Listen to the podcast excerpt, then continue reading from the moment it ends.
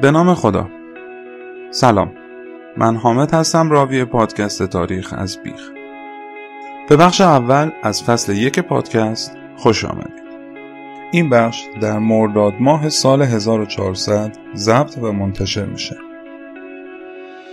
فرانس فانون نویسنده فرانسوی زبان میگه نخست تاریخ سرزمین خودت را بدان سپس تاریخ دیگران را بخوان.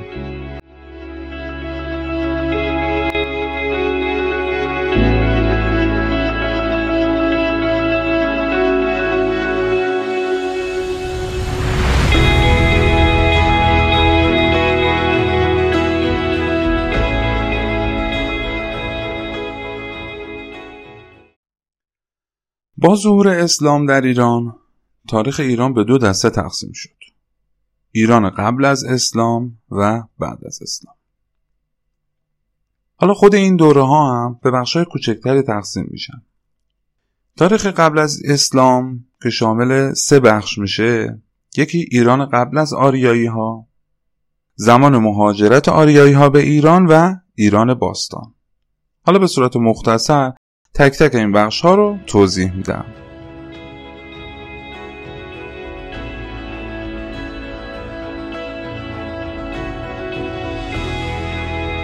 فصل اول بخش اول ایران قبل از آریایی ها قبل از آریایی ها تو اقصا نقاط فلات ایران اقوام گوناگونی زندگی می‌کردن. حالا چند تا از اونها رو نام ببریم؟ یکی تمدن شهر سوخته تمدن ایلام تمدن جیرفت تمدن ساکنان تپه سیلک تمدن اورارتو و تمدن کاسی ها البته تمدن دیگه هم بوده که اهمیت کمتری داشتن و اطلاعات کمتری از اونها در دسترس ما هستش. حالا در این بخش ما قصد داریم به اختصار تک تک این تمدن ها رو که نام بردیم یه توضیح توصیفی در موردشون بکنیم تا بیشتر باشون آشنا بشیم. یک تمدن شهر سوخته شهری که هرگز نسوخته. شهر سوخته یکی از آثار باستانی با قدمت بیشتر از پنج هزار سال یکی از قدیمی ترین شهرها و تمدنهای جهان در ایران هستش. توی استان سیستان و بلوچستان یه شهرستانی به نام هامون وجود داره که مرکز اون شهرستان رو بهش میگن محمد آباد. حالا اگر از محمد آباد سی کیلومتر به سمت جنوب حرکت بکنیم تو همون حاشیه جاده زابل زاهدان می‌تونیم آثار این شهر رو ببینیم. تو اون زمان این شهر در ساحل رودخانه هیرمند و دریاچه هامون بوده. حالا چی شد که این شهر و تمدن کشف شد و پیداش کردن؟ در زمان قاجار یه آقای به نام کنونل بیت که یکی از ماموران نظامی بریتانیا اون موقع هم بوده سفر می‌کنه به ایران. ایشون توی بازدیدش از سیستان و بلوچستان به یه محوطه اشاره می‌کنه که اونجا رو شهر سوخته مینامه. اولین نفری که این اسم رو روی این منطقه می‌ذاره هم آقای کنونل بیت بوده. وقتی که برای اولین بار میاد این خاکستری موجود در اطراف تپه های این شهر رو می‌بینه پیش خودش میگه که حتما یه قاطع عظیمی اینجا رخ داده که بازمونده های اون اینجا رو تبدیل به یک فضای پر از خاکستر کرده. بعد از اون هم باستانشناسان و محققان زیادی از این منطقه بازدید می‌کنن. مطالبی هم در مورد اینجا میگن. تا اینکه بالاخره این شهر توسط یک گروه ده هزار نفره از باستانشناسان و محققان ایتالیایی در بین سالهای 1346 تا 1357 شمسی به مدت ده یازده سال مورد بررسی و کاوش قرارش میدن که آخر سرم بعد از تمام این تحقیق ها و بررسی ها به این نتیجه رسیدن که حمله اقوام مهاجم همسایه و تغییر مسیر رودخانه هیرمند اینا مهمترین دلایل افول تمدن شهر سوخته بوده. حالا نکته جالب چیه؟ همونطوری که توی اسم این اپیزود هم افشاره کردم برخلاف تصور همه در واقع تو این شهر هیچ آتش سوزی رخ نداده. حتی چون شواهدی هم بر وجود جنگ افزار و از سلاح و اسلحه های جنگی تو اونجا پیدا نکردن فهمیدن که شهر سوخته یک تمدنی بوده وابسته به صنعت.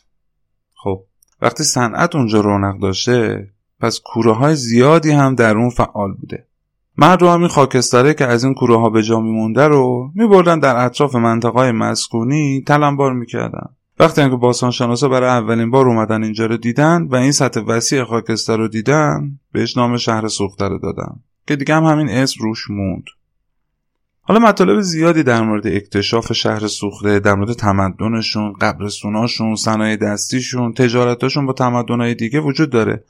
به راحتی هم مورد دسترس هستش. اگه برای کسی جالب باشه می‌تونه اطلاعات کاملتری در موردش بخونه.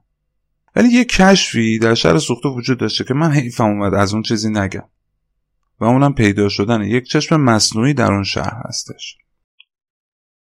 بعد از اینکه این قبرستون شهر سوخته رو پیدا کردن تو قبر شماره 6705 جسد یک زن تنومند مدفون شده رو اونجا پیدا کردن که متوجه شدن چشم چپ این زن مصنوعی بوده. اون موقع این چشم از یه جنس غیر طبیعی که درست معلوم نیست چیه با نوعی چربی جانوری مخلوط کرده بودن و ساختنش. توی این چشم مصنوعی ریزترین مویرک های داخل کره چشم هم توسط مفتول های طلایی به قطر کمتر از نیم میلیمتر طراحی شده و ساخته شده. وسط اون هم یه مردمکی هستش که به همراه یک سری خطوط موازی یه لوزی رو تشکیل داده. دو طرف این چشم هم دو تا سوراخ وجود داره. برای نگه داشتنش و فیکس شدنش تو حدقه ازش استفاده می‌کردن قدمت این قبر و این چشم و این جسد به 2800 سال قبل از میلاد یعنی حدود 4820 سال پیش برمیگرده. که البته هنوزم که هنوزه دارن روی این چشم و اسکلت تحقیق می‌کنن و بفهمن که چجوری تونستن این همه سال پیش اینو بسازنش. واقعا هم عجیبه.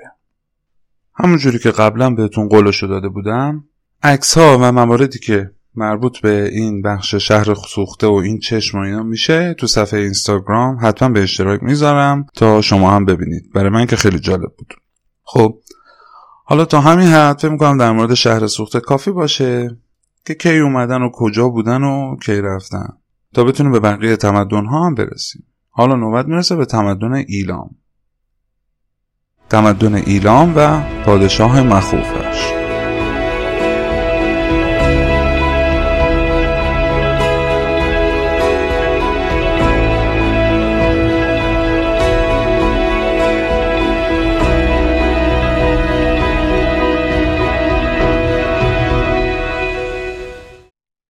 اول از همه اینو توضیح بدم که کلمه ایلام هم با الف نوشته میشه هم با عین. یعنی اگه جای هر کدومش رو دیدین فکر نکنید که اشتباه نوشته شده.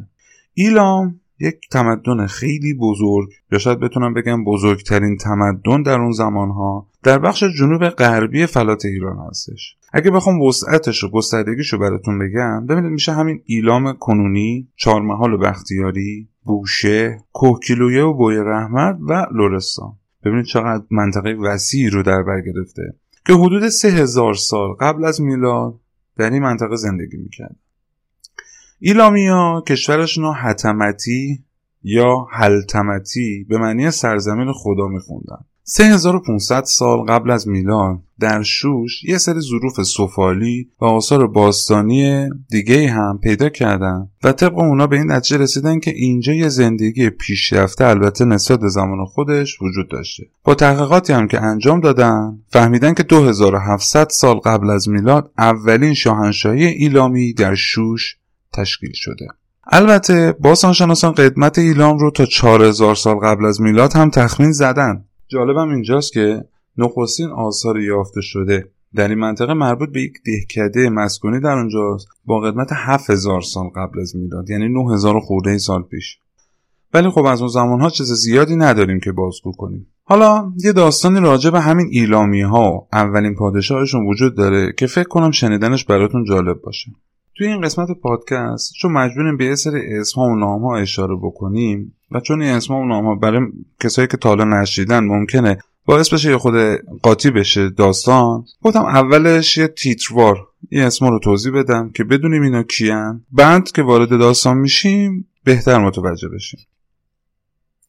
یکی هوم بابا بوده پادشاه ایلام. دومی شمش یکی از خدایان ایلامیان بوده. سومی سومر که یک تمدن همدوره ایلام بوده. چهارم گیلگمش پادشاه سومر بوده. پنج انکیدو یار گیلگمش بوده و شیش هم اروک که مرکز سومر بوده. حالا البته بعدها به سومر و اروک و همه اینا خواهیم رسید ولی اینجا تو این داستان فقط در همین حد بدونیم کافی اولین پادشاهی ایلامیان تو سال 2700 قبل از میلاد توسط هون بابا شروع میشه.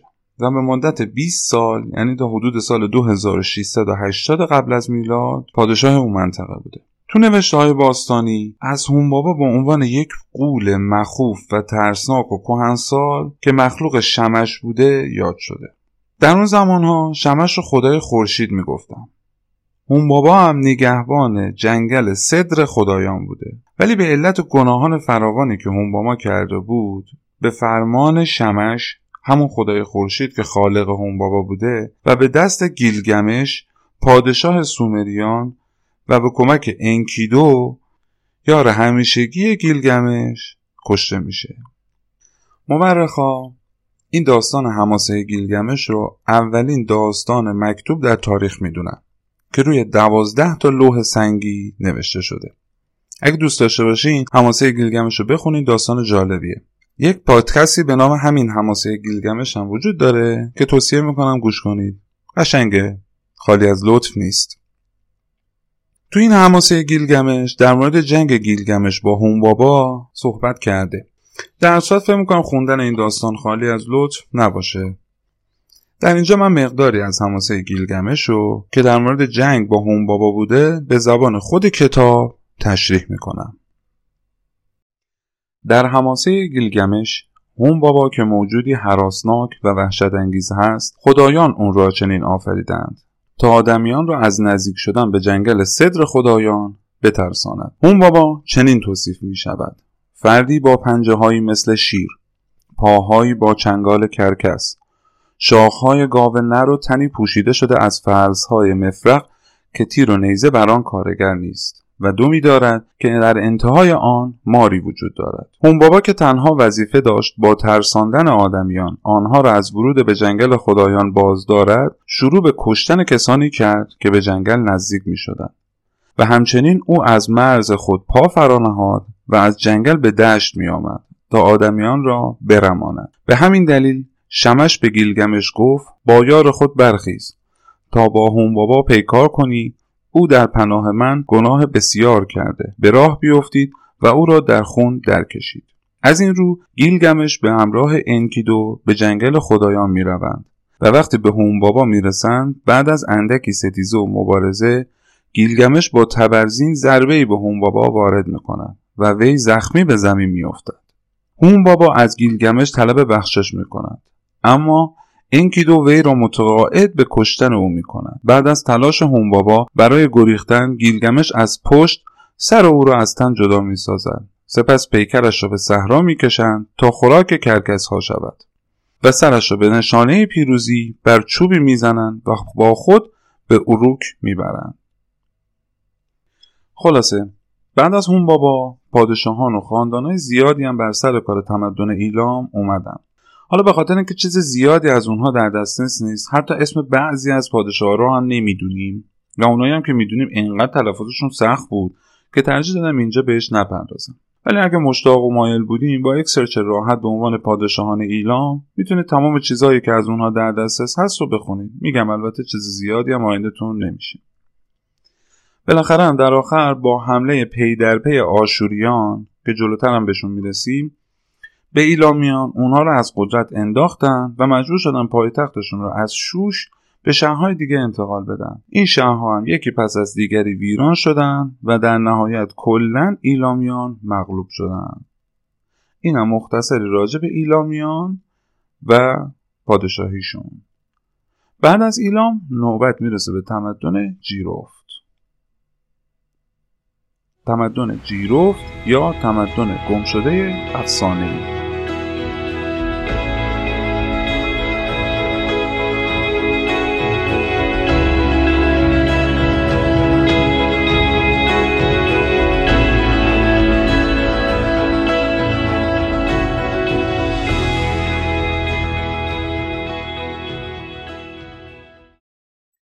در استان کرمان در نزدیکی شهر جیروفت یه دشت خوشاب و هوایی وجود داره در کنار هلیل رود که اونجا یک تمدن خیلی باشکوهی هم پیدا شده که بهش تمدن جیروفت گفتن و مربوط به هزاره سوم قبل از میلاد میشه. مردم اون تمدن مهارت زیادی تو ساختن اشیا و ظروف زینتی از جنس کانی با نقشای برجسته که خیلی هم مبتکرانه این کار انجام می‌دادن داشتن.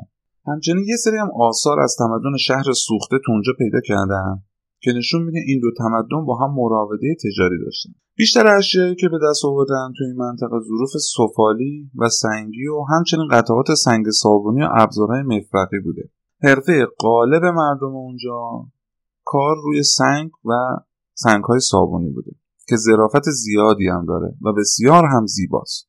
یه تکنیکی مردم اون منطقه داشتن اونم استفاده از سنگهای قیمتی تو سازه ها و ظروف و اشیاشون که بهش می‌گفتم مرستر کاری مثلا برای نشون دادن چشم جانورها یا خالهای بدن مارها از این اشیاء قیمتی استفاده می‌کردن.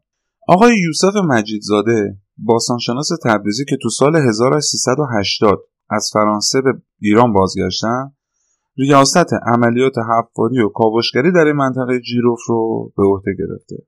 ایشون گفته که ممکنه تمدن جیروف همون تمدن آراتا باشه. یه نکته بسیار جالب اینه که تعداد زیادی از آثار کشف شده در این تمدن که بسیار نفیس و با ارزش و منحصر به فرد بوده طی سالهای قبل از دهه 1380 شمسی به خاطر توجه کمی که به این منطقه می شده و حفاظتی روش نبوده درست نمیشناختنش توسط قاچاقچیان و حفاران غیر مجاز به خارج از کشور برده و به قیمت خیلی کم به موزهداران آمریکایی و اروپایی فروختن.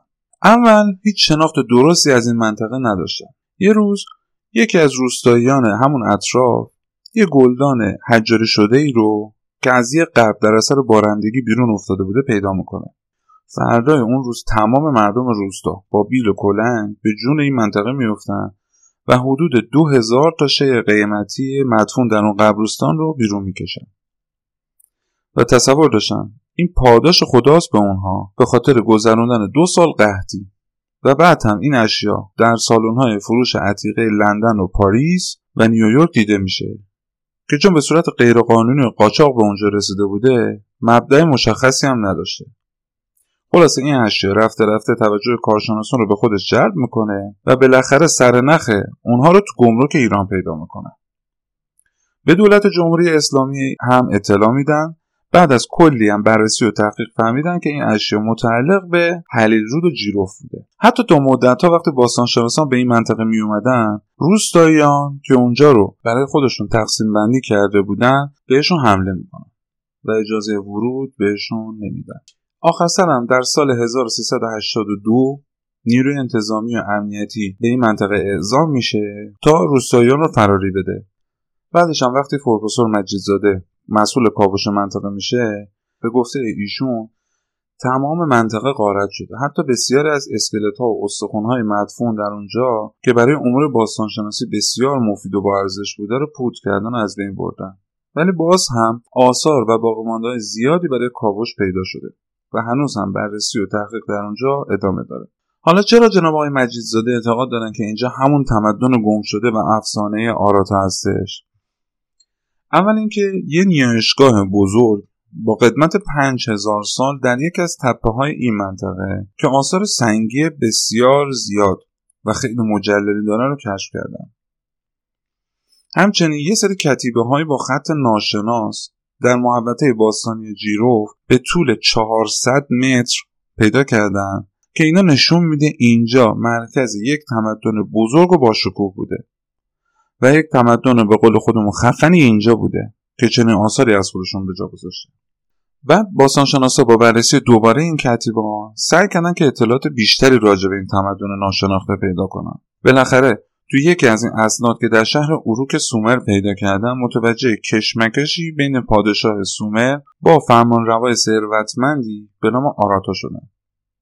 و باز هم از همین کتیبه ها فهمیدن که پادشاه اون موقع سومر سعی کرده بود با گذشتن از شهر شوش و هفت رشته کوه به سرزمین آراتا حمله کنه. پس تقریبا جای اون سرزمین آراتا به این تمدن جیروف می‌خوره. بعدش هم با بررسی دقیقتر کتیبه ها و آثار کشف شده این فرضیه که شهر ای گم شده آرچ که در شرق ایران بوده همین تمدن جیروف بوده. حالا دیگه با تمدن جیروف هم خدافزی می‌کنیم و میریم سراغ مردم تپه سیرک. تمدن ساکنان تپه سیل قدیمی ترین تمدن تاریخ.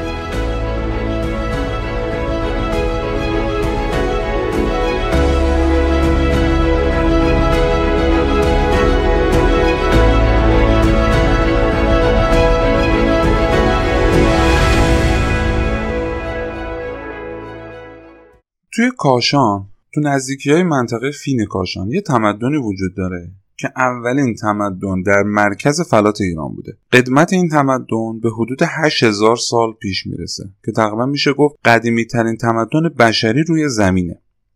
ببینید ما داریم در مورد تمدن صحبت می‌کنیم چون مطمئنا قبلتر از اونها هم انسان ها و قارنشین ها و امثال اینا بودن. منظور از تمدن همون شهرنشینی هستش. که مردمش اولا یک جانشین بودن. یعنی مدام در کوچ از جای به جای دیگه نبودن.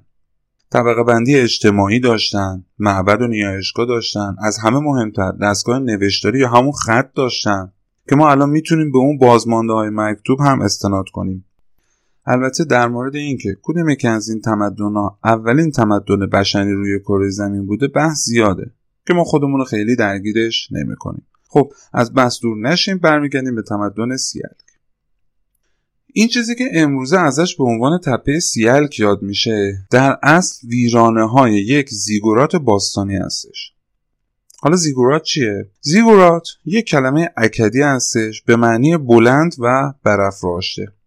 یه بنای هرمی شکل بوده در تمدنهای باستانی آسیای غربی یعنی همین فلات ایران و بین النهرین.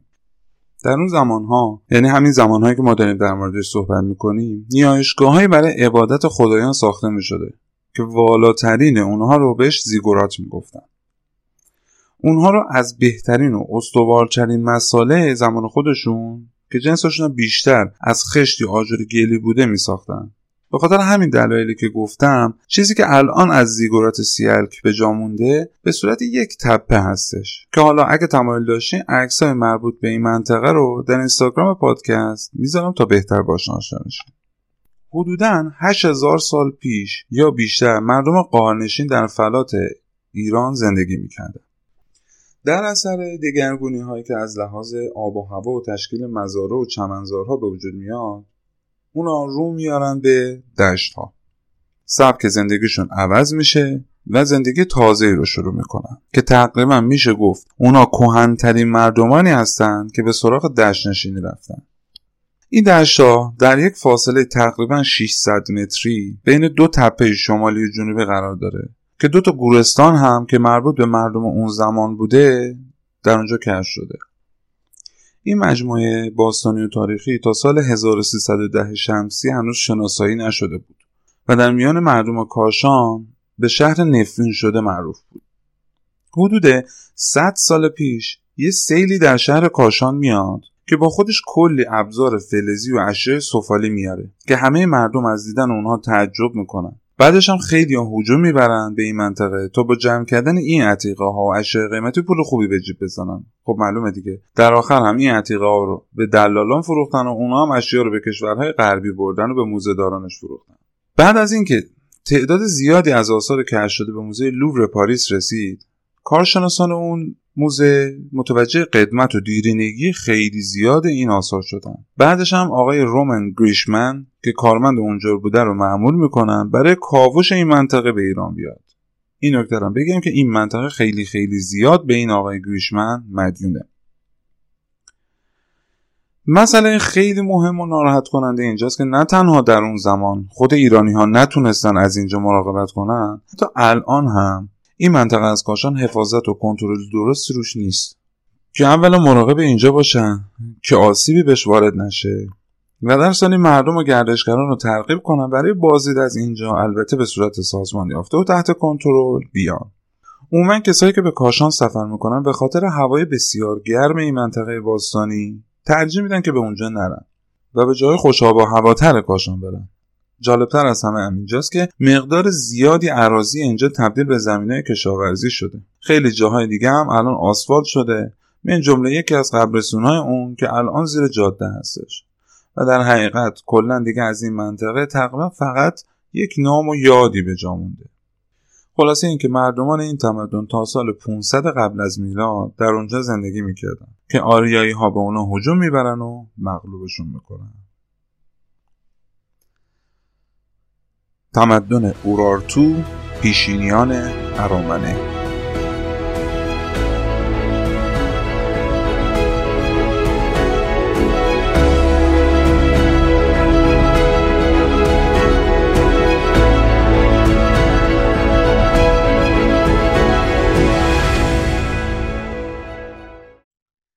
تمدن اورارتو که به اون پادشاهی وان یا پادشاهی آرارات نیز میگن در اطراف دریاچه ارومیه و دریاچه وان تا ارتفاعات ارمنستان قرار داشته. دریاچه وان یک دریاچه است در کشور ترکیه کنونی نزدیکی مرز ایران.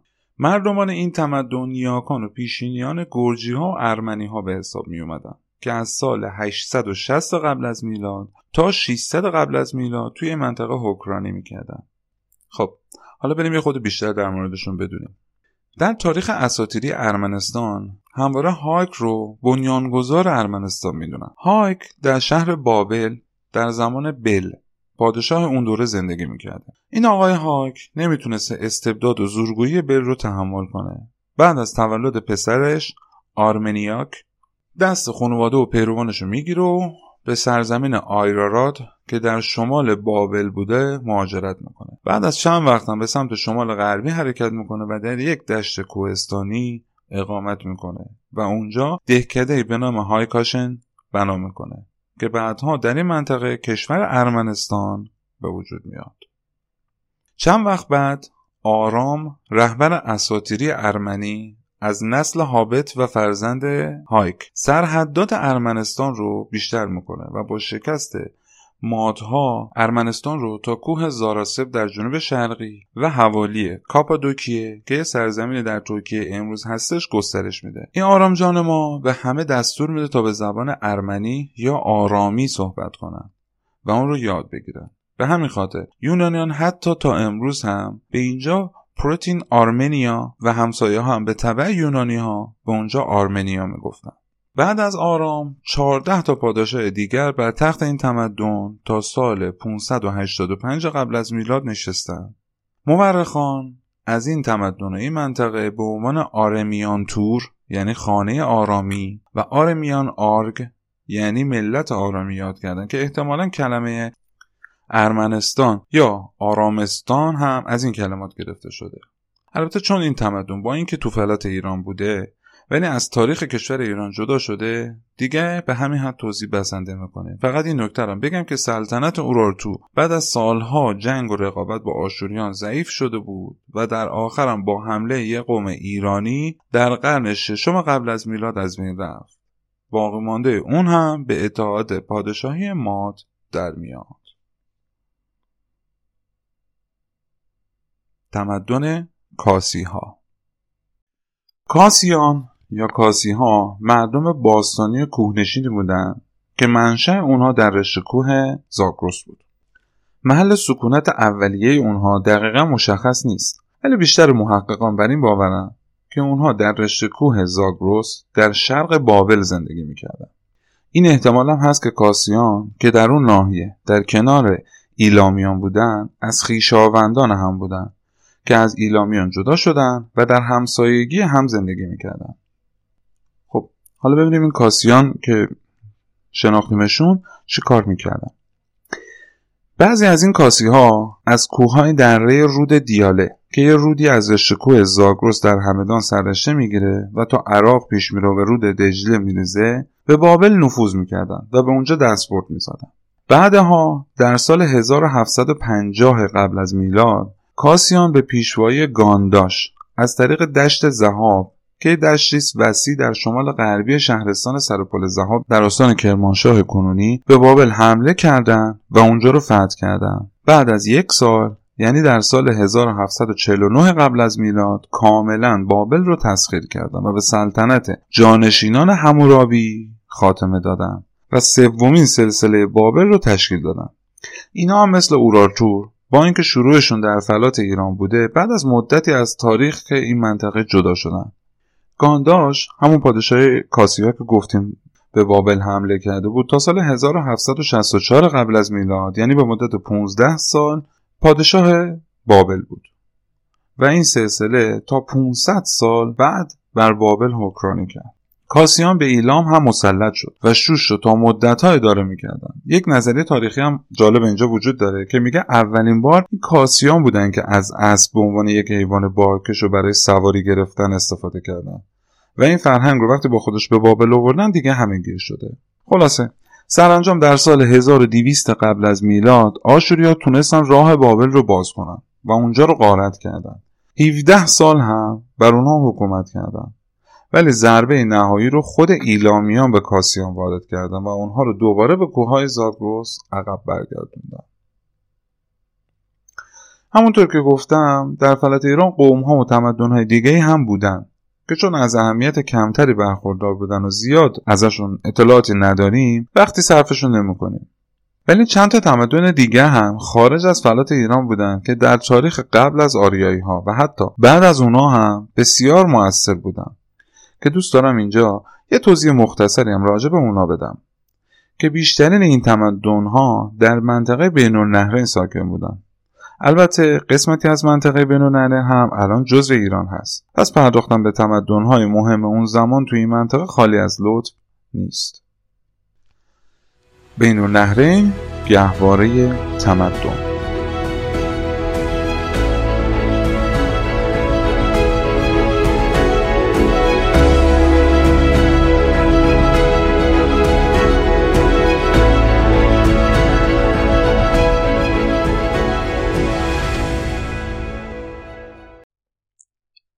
اول از همه ببینیم بین النهرین که این همه اسمش رو شنیدیم کجا و چی بوده.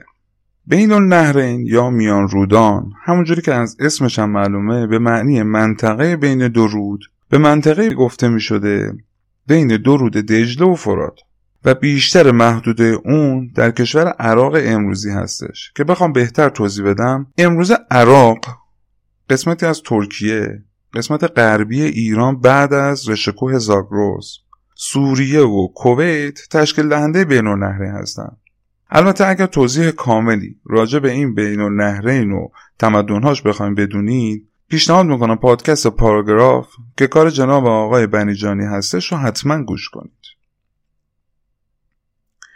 بین النهرین به خاطر اینکه دارای تمدن بسیار قوی و دیرینه هست و در این زمینه زبانزد همه مردم دنیاست بهش گهواره تمدن هم میگن.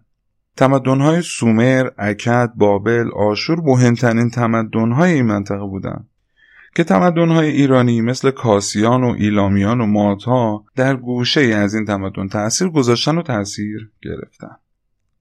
حتی خیلی از فرهنگ ها ادیان هم از این منطقه به کل دنیا رسیده. مثلا اون چی رو که اونا به عنوان باکوماس در اونجا میپرستیدن امروزه به عنوان بافومه در بسیار از کشورهای دنیا پرستیده میشه. همون انسانی که دو تا بال داره و با کله بز عکساشو هم در اینستاگرام می‌ذارم و مطمئنم وقتی ببینیدش می‌فهمیم که براتون آشناست. همچنین منشور کوروش بزرگ پادشاه ایران زمین در اینجا یافت شده. به خاطر همین دلایلی که گفتم بهتره که یک اشاره به تمدنهایی هم که تو این منطقه بوده داشته باشیم. اول از همه تمدن سومر.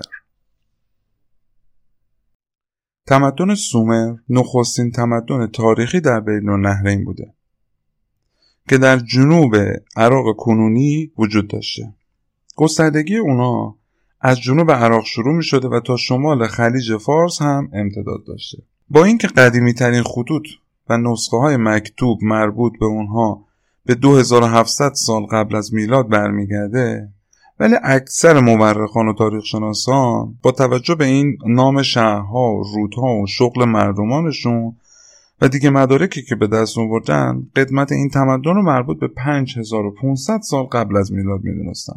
دولت شهرهای سومری در دورانهای اوبید یعنی بین سالهای 5500 تا 3800 قبل از میلاد و اروک یعنی بین سالهای 4000 تا 3100 قبل از میلاد به قدرت رسیدند. سومر کلاسیک با ظهور امپراتوری اکد توی سال 2300 قبل از میلاد به پایان می‌رسه. یه سری مطالب جالب و اولین ها در مورد سومری ها وجود داشته که اینجا به صورت تیتوار براتون میگم.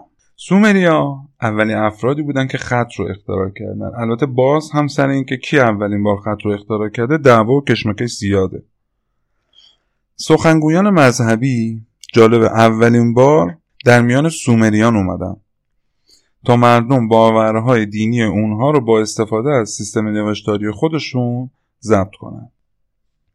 مردم این دوره موفق به توسعه خیلی زیادی و پیشرفت خیلی چشمگیری در زمینه معماری و نجوم و هنر و ریاضیات و سایر علوم داشتن اولین زیگورات ها به دست مردم سومر ساخته شده. در مورد دینشون هم که بخوام بگم با توجه به متون سومری ها در ابتدا خدایان انسان نما در بین مردم بر روی زمین حکومت می‌کردن. هر شهر از سومر یک خدای مجزا داشته کلا سومر ده تا دولت شهر داشته که توسط کانال ها و سنگچین ها از هم جدا می شدن. که هر دولت شهرم گرداگرد یک معبد با یک خدای خاص خودش که محافظ اون شهر بوده به همراه یک فرماندار که بهش انسی می‌گفتن اون موقع ها و یک پادشاه که به اونم لوگال می‌گفتن تشکیل شده بوده. سومریان خدایان متعددی داشتن که حالا چند تا از اونها رو اینجا نام می‌برم. آنو به معنی خدای اصلی و صاحب بهشت. انلیل به خدای هوا می‌گفتن. انکی به خدای دانش می‌گفتن. ببینید دانش و علم اون زمان به حدی پیشرفت کرده که خدا هم واسش داشتن ارش کیگال فرشته بوده از عالم انبات اینانا خدای نبردها بوده. نامو خدای ماه و اوتا خدای خورشید. دیگه فکر می‌کنم اینجا یه شناختی نسبت به سومریان پیدا کردیم و همین حد شناخت هم کافی باشه برای ما. بعد از سومریا تمدن دیگه که تو اون منطقه بین النهرین وجود داشته تمدن اکدی ها بوده. اکدی ها یه قوم سامی نژاد بودن که تو میانه تا شمال بین النهرین در حوالی بغداد کنونی اونجاها زندگی می‌کردن. این نکته بگم که سومریان تو اون زمان تو جنوب مین النهرین زندگی می‌کردن. یعنی اینکه این دوتا تمدن با هم هم دوره بودن. یکیشون تو جنوب بوده یکیشون تو شمال. این سومریان و اکدیان هم مدام بر سر تصاحب زمین های کشاورزی که خیلی اون موقع اهمیت داشته با هم جنگ می‌کردن. تا اینکه تو سال 2750 قبل از میلاد فردی به نام سارگون اکدی در میان اونها یعنی اکدیا به قدرت می‌رسه و تونسته بود با جنگ و حمله های خودش سومریان رو شکست بده و تمام سرزمین های سومریان رو هم تسخیر کرد. بعد از مدتی دوباره سومریا اکدیا رو شکست دادن که در آخرم حاکمای این دوتا تمدن با هم کنار اومدن و به توافق رسیدن و تو سال 2500 قبل از میلاد یک کشور یک پارچه به نام اکد و سومه که تمام میانه و جنوب عراق امروزی رو در می‌گرفته رو به پا کردن. تو سال 2000 قبل از میلاد هم به طور کاملا ناگهانی این تمدن از بین میره. هنوز هم دلیل صد درصد محکمی در مورد اینکه این تمدن ها چرا از بین رفتن در دسترس نیست. ولی با مطالعات زمین شناسی و باستان شناختی که روی منطقه انجام دادن به این نتیجه رسیدن که به احتمال زیاد در اثر یه تغییر ناگهانی آب و هوا و خشکسالی بوده که این تمدن به طور کلی از بین رفته. حالا بعد از تمدن سومر و اکد نوبت می‌رسه به تمدن بابل.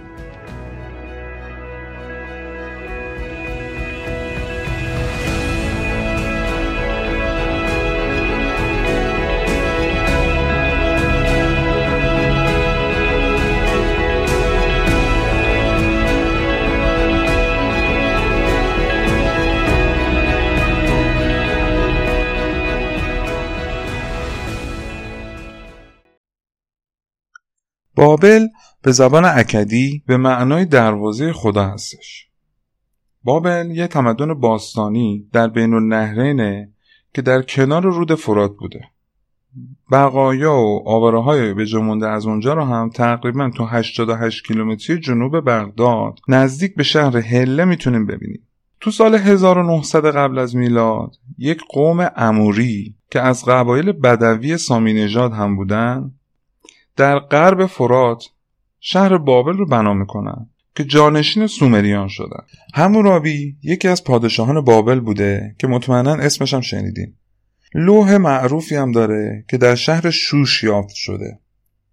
جالبه اون لوح کوروش کبیر توی بابل یافت شده و لوح همورابی تو شوش پیدا شده. قوانین درد شده در لوح همورابی مربوط به زراعت، آبیاری، کشتیرانی، خرید و فروش برده، مجازات، ارث و ازدواج بوده.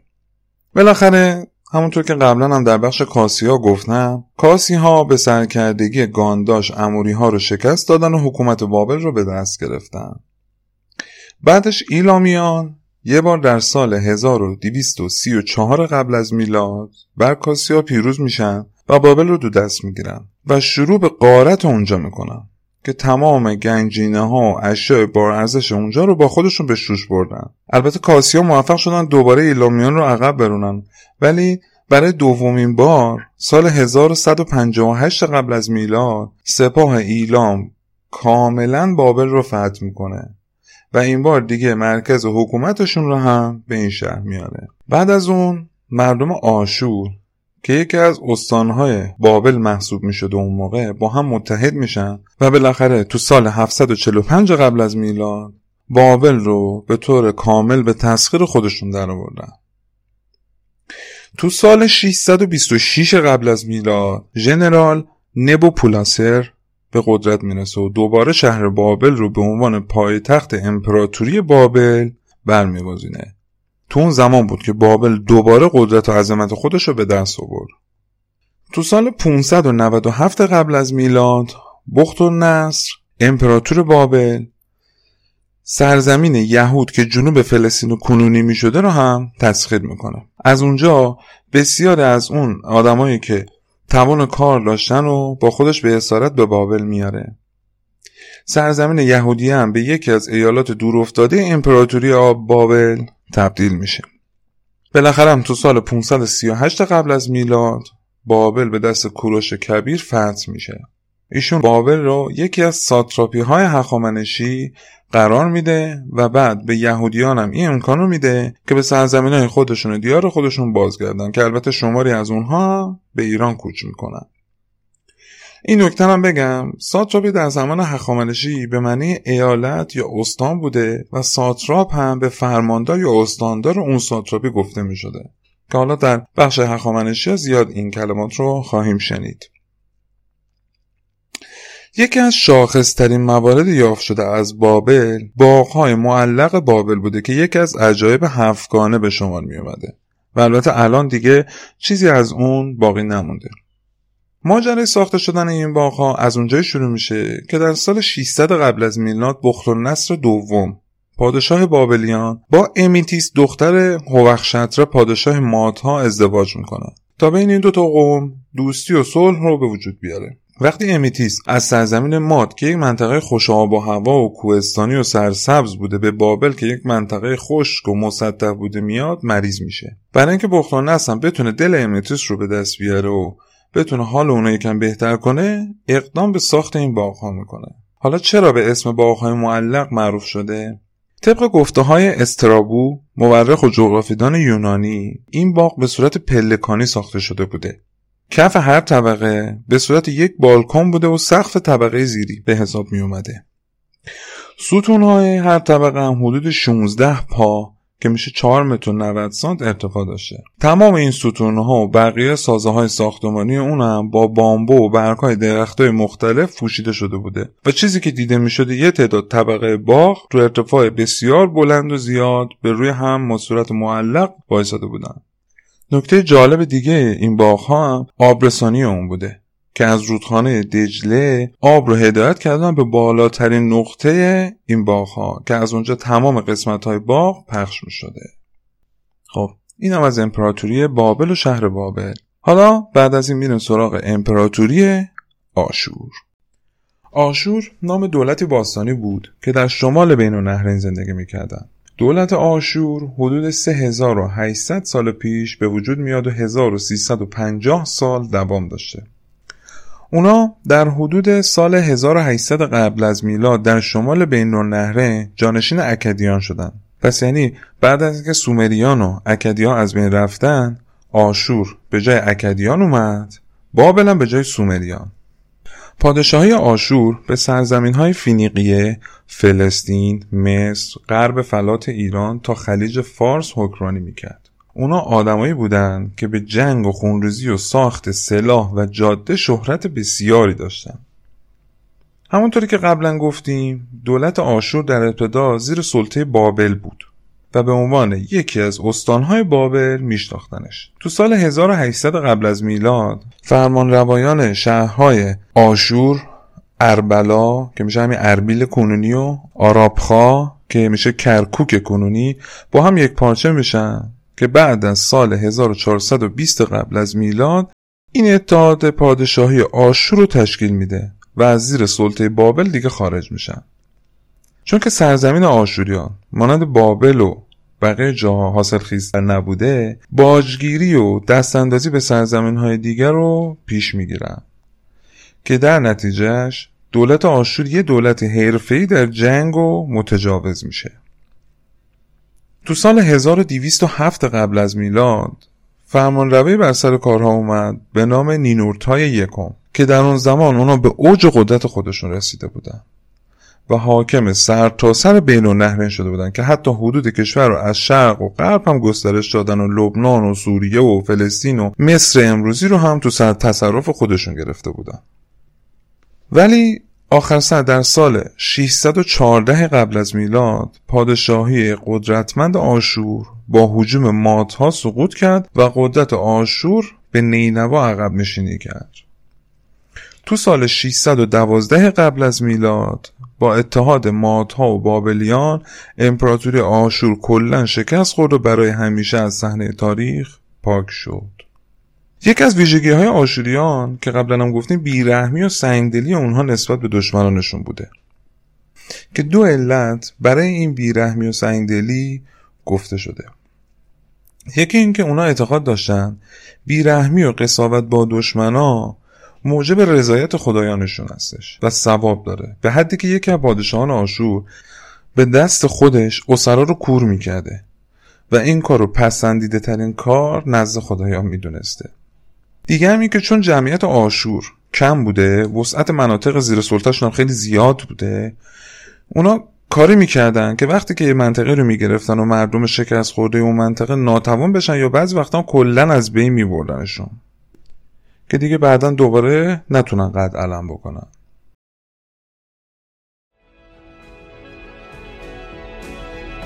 خب در اینجا دیگه بخش اول از فصل اول پادکست. تمام شد و این بود مطالب مختصری که به نظر من مفید بود برای دونستن تاریخ ایران قبل از آریایی ها خیلی ممنونم که وقت گذاشتین. امیدوارم تونسته باشم توجهتون رو جلب بکنم و این پادکست به دردتون خورده باشه. در بخش دوم فصل اول راجع به آریایی ها و ظهورشون در فلات ایران صحبت می‌کنیم.